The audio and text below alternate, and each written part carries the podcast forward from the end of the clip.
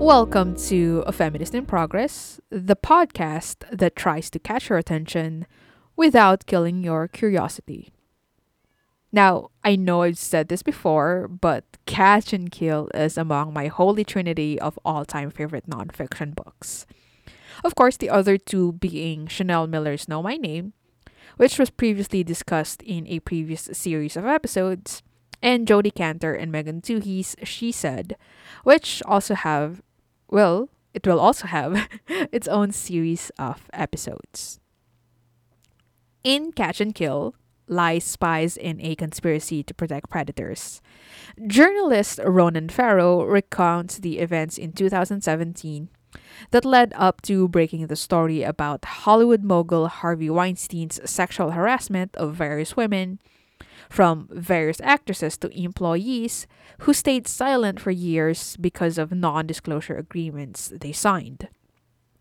At the time, Farrow was working on routine network television investigation until he was led to a story that, at that point, seemed to only be whispered about.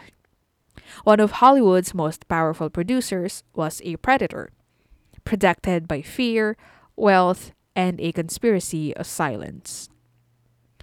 The book came out in 2019 and I remember first hearing about Ronan's contribution to breaking the Harvey Weinstein story and exercising his duties as a journalist to give victims slash survivors a chance to break their silence and bring an, an abusive man to accountability when Ronan Farrow was a guest on The Daily Show.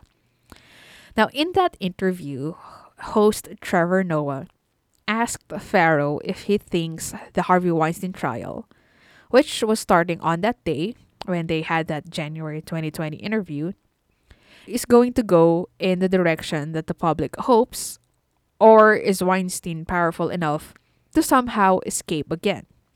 Now, Farrow responded, quote, I am a reporter, not an activist. I hope that Harvey Weinstein receives a fair trial. That means a prosecution being tough, the process being organized and respected, and not manipulated in the way that so many powerful people so often are able to manipulate those processes.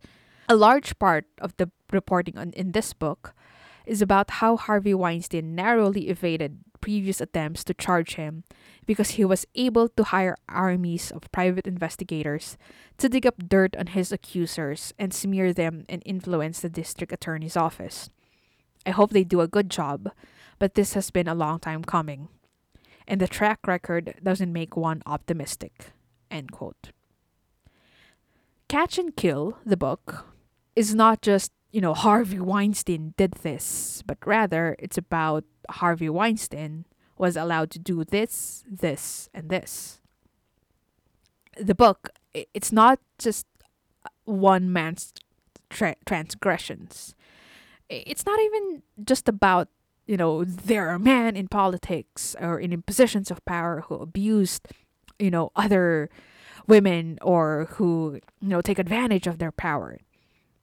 Along with those things, this book exposes systematic failures and complicity. Which is to say that there are systems that enable men, such as Harvey Weinstein or Matt Lauer, to do what they did.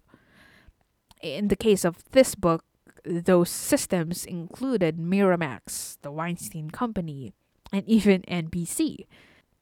As much as the book is mostly a first person account, as if you know Ronan Farrow was the protagonist in some spy or conspiracy thriller. Eh, and mind you, he does write that way for the most part this is not about a white male savior.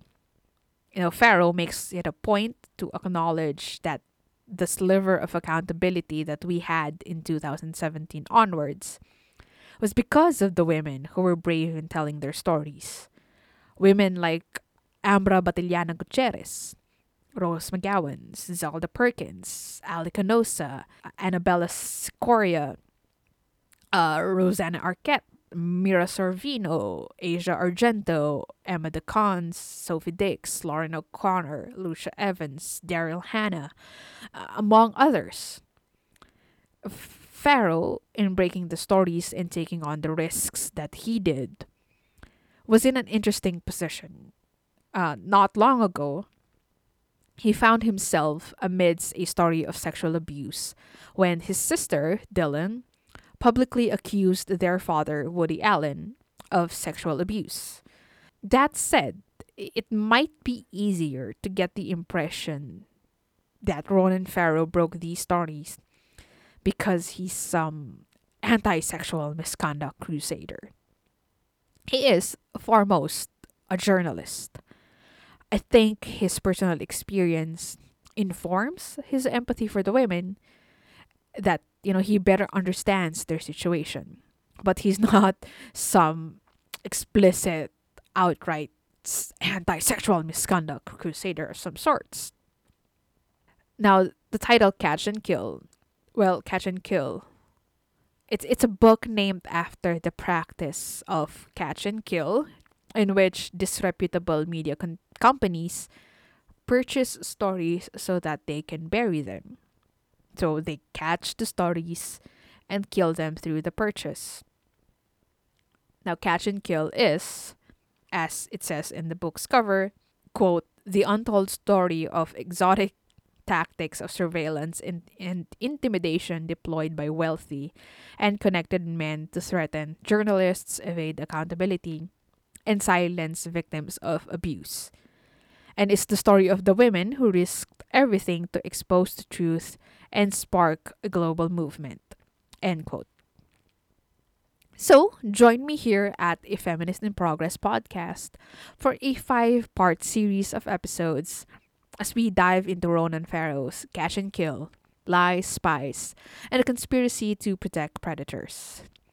It is my hope that these episodes shed light on the power of telling stories, whether it's you telling your own or you accurately telling someone else's.